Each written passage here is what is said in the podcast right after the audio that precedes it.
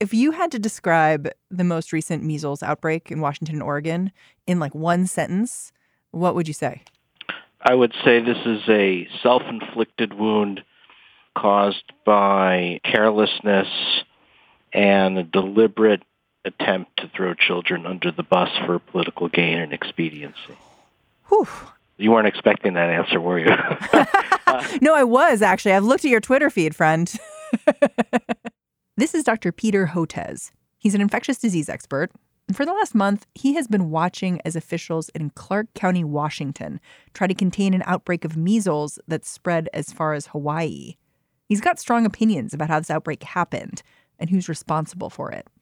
I mean, it seems like every day we're getting more cases. What is that? Well, you have to remember measles is one of the most contagious childhood infections known. The measles virus can live on surfaces and in the air for up to two hours after an infected person coughs or sneezes. That means that each sick person will transmit the disease to up to 18 others. But Peter says this outbreak is about something else. It's about what happens when life saving vaccines become optional. Nearly a quarter of Clark County's kindergartners aren't up to date on their shots. You've got pockets now, more in the western states than in the eastern half, so Pacific Northwest, American Southwest. You have counties and districts where 20, 30, 40% of kids are not getting their vaccines. And that's a problem because that's when you get these breakthrough epidemics of measles and pertussis. And so we we're basically have, are in the process of unraveling all of our public health gains over the last couple of decades. Talking to Dr. Hotez, you can practically hear the bow tie he's wearing. He sounds like the physician he is, marshaling evidence, calmly explaining things. But when he talks about this outbreak, something changes. He's frustrated.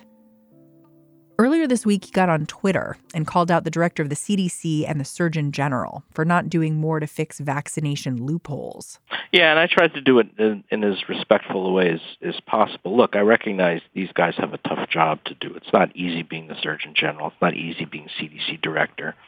This is a pervasive pattern now that's been going on through several administrations. We've not had really good pro-vaccine advocacy coming out of the federal agencies. We've not had it from the CDC. We've not had it from the Office of the Surgeon General. We've not had it from the FDA.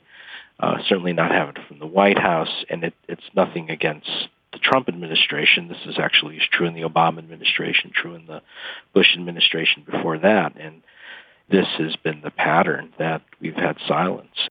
You sound exhausted by all of this. Well, it's uh, I don't know that I'm I'm exhausted. I I'm a little exasperated because, as I mentioned, the defensive vaccine does fall to a handful of academics, and and as an academic, I can only do so much. Yeah. Do you want to be this guy? No, it's not like I don't have a day job, right? I've got a, I'm a vaccine scientist. Uh, I write grants and papers, and so I I feel I'm doing it purely out of what I think of is social obligation and imperative to protect children in the United States and Europe. In the year 2000, we declared that the United States had eliminated measles, and, and now it's, I don't think we can say that anymore. It's back. I'm Mary Harris. You're listening to What Next? Today, measles is back. Dr. Peter Hotez is going to tell us how, over the last two decades, the United States has undone enormous progress against this preventable disease. And he's going to explain how he became this guy, the guy who's made it his part time job to get more parents to vaccinate their kids. Stay with us.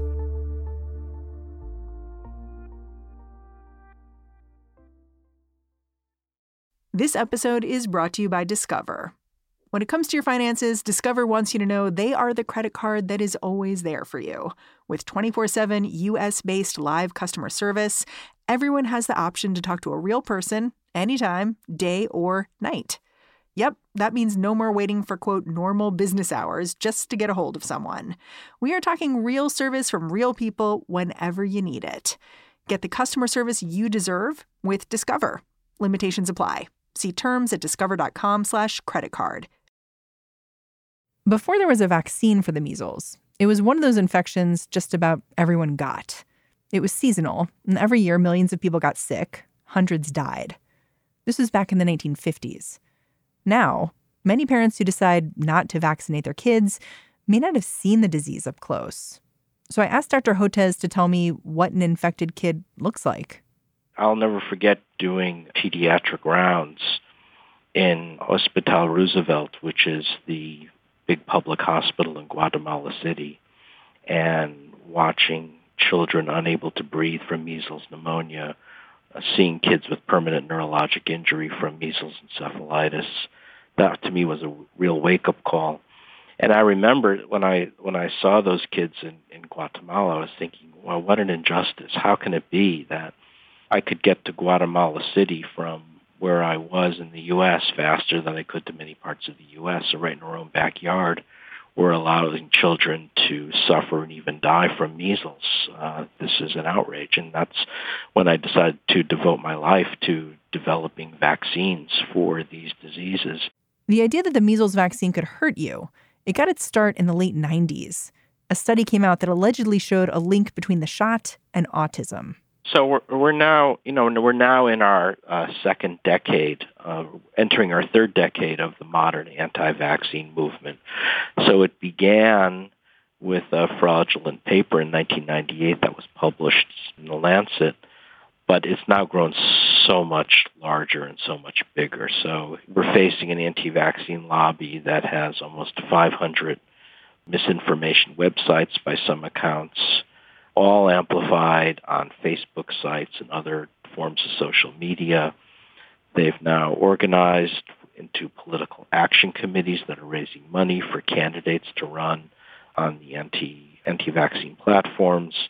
So this has become really an anti-vaccine juggernaut. And in certain states, this has had more of an effect than others. And certainly in the Pacific Northwest, this anti-vaccine initiative has, has had a huge impact on the Pacific Northwest, but also in the state of Texas. Right. And you're in Texas. So you're watching this outbreak all the way across the country in like Oregon and Washington. Why does it alarm you? Well, one of the reasons that I started speaking out against the anti-vaccine movement was actually when I moved to Texas. So each year that I was in Texas since I moved in 2011, we started to see this steady increase in the number of kids whose parents were not getting them vaccinated to the point now where we have at least 60,000 kids uh, not getting their vaccines in Texas. And those are the ones we know about. We have no idea about the more than 300,000 homeschooled kids in Texas. So it's quite likely we have over 100,000 kids in Texas not getting their vaccines. Yeah, you plotted out this graph where you could see year over year more and more kids avoiding their vaccines. Right. So Texas has become one of the epicenters of the anti-vaccine movement, and nobody was saying anything. So I said, "This is." I cried foul. I said, "Guys, this is a disaster. I know what's coming. We're going to start seeing measles and other breakthrough childhood infections." And started uh, having discussions with state legislators in Texas. But in the course of that, that's when I saw that something equally ominous was happening in the Pacific Northwest and realized that we've got a serious situation on our hands. Like, I mean, are you looking at Oregon and Washington and saying this could be my hospital? Well, certainly, I, I think it's just a matter of time before here in Texas, as bad as things are in Washington, Oregon, I think the big one could really come in the state of Texas, and I've been basically talking about this to anyone I can and to try to prevent it from happening. You said you really got interested in what was happening with measles when you moved to Texas, and you began seeing that kids just weren't getting vaccinated. But then you also have this other really interesting perspective on what's going on here because you have a daughter with autism. Well, when I first saw the paper in the Lancet, Rachel was about five or six years old and had already had the diagnosis of pervasive developmental disorder, which is today what we call uh, autism. And to me, it, it never really passed the laugh test the minute I saw the paper. And, and I say that because, you know, watching Rachel and looking at her strengths and her deficits, it was clear that her autism and more, not just her autism, but more her intellectual disabilities were global, that this almost certainly had to involve restructuring and rewiring of the neurological architecture of the brain, and there was no conceivable mechanism in my mind by which a vaccine could do that. This had to be something that's occurring that really begins and progresses in early fetal development. In fact, but as a parent, I mean, I guess I wonder, did you ever see it and think, oh, maybe there's an answer? No. Well, I, I didn't see that. It, uh, it was an interesting discussion with my wife because she doesn't have medical or scientific training. So the kind of discussion was, uh, Peter, don't what do you think about this paper? Aren't you concerned? And and I would then tell Anne, my wife, I'd say no, and here's why. And just like the reasons we're talking about, this has to begin in fetal development. This could not possibly be caused by a vaccine. It makes absolutely no, there's no plausibility here. And indeed, now we've learned. We've now I've identified at least 99 autism genes, all involved in early prenatal development, and early fetal development. Well, I'm sort of curious, like, how long did it take you to convince Anne? Um, not, you know, once once you sit down uh, with someone and are willing to take the time and explain it, they they pick it up pretty quickly, and that's actually the experience I've had with most vaccine hesitant parents.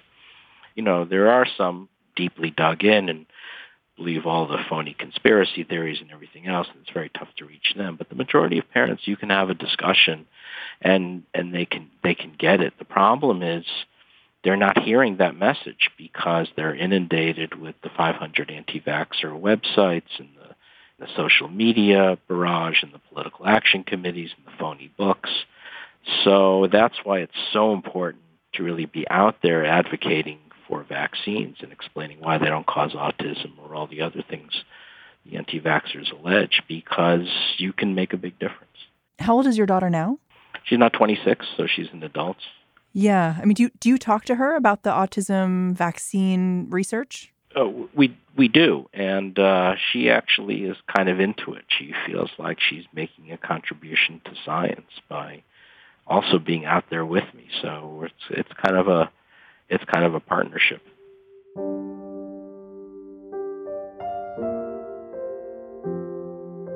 So, what does Peter Hotez, autism dad, infectious disease expert, what does he think we should do now? How do we close the legal loopholes that allow kids to go unvaccinated? Well, well, well the solution is remarkably simple, actually. Um, we could stop this all tomorrow uh, very easily. And so, the number one thing that has to happen is at the state the state level, the state policy level. There are 18 states that allow non-medical exemptions for reasons of personal or philosophical belief. There, those are the states that we identified where there's a steep rise in, in vaccine exemptions. We have to close that. And we've done it before. So it was done in California. So California, 2014, 2015 had a devastating measles epidemic. California legislature stood up and said, you know, guys, no mas. We're not going to do this anymore. We're done. And they closed that exemption. I mean, I wonder though, I mean, we live in a country where folks tend to be a little suspicious of their government. And you're maybe at the epicenter of that in Texas. And I wonder how you kind of force people to make these changes without activating this response, this backlash? Well, well, the answer is we've already done it, right? If you're a parent in Texas, it's not an option for you whether you want to put your kid in a car seat or a safety belt. That's the law. And, uh, and if you violate the law, you're subject to penalties. Or if you're a parent and you own a firearm, which a lot of parents do in Texas, by law, if you have children in the home, you have to keep that firearm locked. That's that's the law. And, and this is the same thing. If you want your kid to attend public school and, and be part of society, you have to have your child vaccinated. Children have a fundamental human right to be protected against deadly infectious diseases. It's a right of childhood, and parents cannot deny that right of childhood just because they've read some piece of garbage on the internet.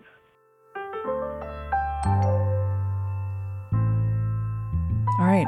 Peter Hotez, thank you so much for joining me. Oh, thanks so much for giving attention to this issue.